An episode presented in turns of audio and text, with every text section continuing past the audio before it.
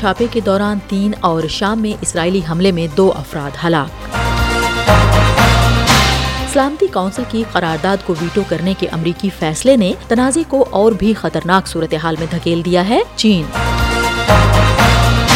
اسرائیل یرغمالوں کی رہائی کے لیے کوئی قیمت ادا نہیں کرے گا، نیتن یاہو۔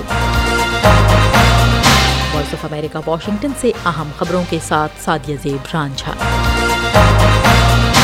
اسرائیلی فوج نے کہا ہے کہ شمال مغربی کنارے کے شہر جنین میں رات کے چھاپے کے دوران تین فلسطینی عسکریت پسندوں کو ہلاک کر دیا گیا۔ فلسطینی وزارت صحت نے اسرائیلی کارروائی میں کم از کم ایک ہلاکت کی تصدیق کی۔ فوج نے ایک بیان میں کہا کہ جنین شہر میں انسداد دہشت گردی کی ایک مشترکہ کارروائی میں آئی ڈی ایف نے چودہ مشتبہ افراد کو گرفتار اور تین کو ہلاک کیا۔ دوسری جانب شامی سرکاری میڈیا کے مطابق شام کے دارالحکومت پر اسرائیلی حملے میں کم از کم دو افراد ہلاک ہو گئے۔ Syrian observatory for human rights نے کہا کہ دمشق میں ایک رہائشی اپارٹمنٹ پر اسرائیلی فضائی حملے میں دو افراد ہلاک ہوئے۔ عمارت میں رہنے والے دیگر رہائشیوں نے خوف اور دہشت کا اظہار کیا۔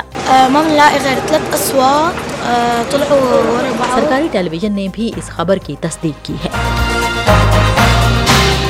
یہ وائس آف امریکہ ہے۔ آپ ہمارے پروگرام فیس بک پر بھی براہ راست دیکھ سکتے ہیں۔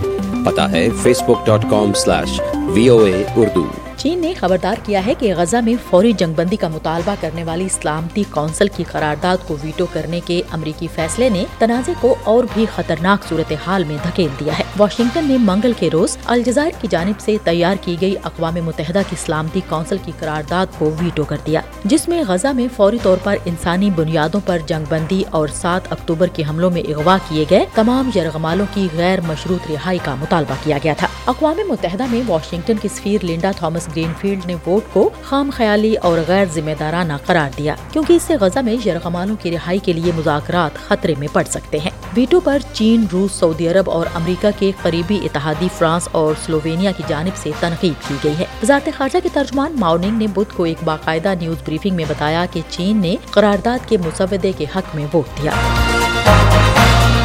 اسرائیلی وزیراعظم بینجمن نیتن یاہو اور وزیر مالیات بیزلیل سمارٹرچ نے کہا ہے کہ اسرائیل غزہ میں اب تک قید یرغمالوں کی واپسی کے لیے کوئی قیمت ادا نہیں کرے گا، جبکہ غزہ میں یرغمالوں کی رہائی کے لیے مذاکرات جاری ہیں۔ جب ان سے غزہ میں باقی رہ جانے والے ایک سو چونتیس یرغمالوں کے بارے میں پوچھا گیا تو وزیر مالیات نے ریڈیو کو بتایا کہ ان کی واپسی بہت اہم ہے، لیکن ان کی رہائی کے لیے کوئی بھی قیمت ادا نہیں کی جا سکتی۔ انہوں نے مزید کہا کہ ان کی رہائی کا طریقہ یہ ہے کہ غزہ پر فوجی دباؤ کو بڑھایا جائے اور محصور پٹی میں حکومت کرنے والے مسلح گروپ کو شکست دی جائے۔ ان کے بیانات پر حزب اختلاف کے رہنما یائر لیپڈ اور وزیر بینی گینٹس کی جانب سے سرزنش کی گئی اور یرغمالوں کے کچھ خاندانوں نے برہمی کا اظہار کیا جو حکومت پر کوئی معاہدہ کرنے کے لیے دباؤ ڈالنے کی کوشش کر رہے ہیں۔ ہمارا یوٹیوب چینل سبسکرائب کیجیے، پتہ ہے YouTube dot com slash Urdu V O A news.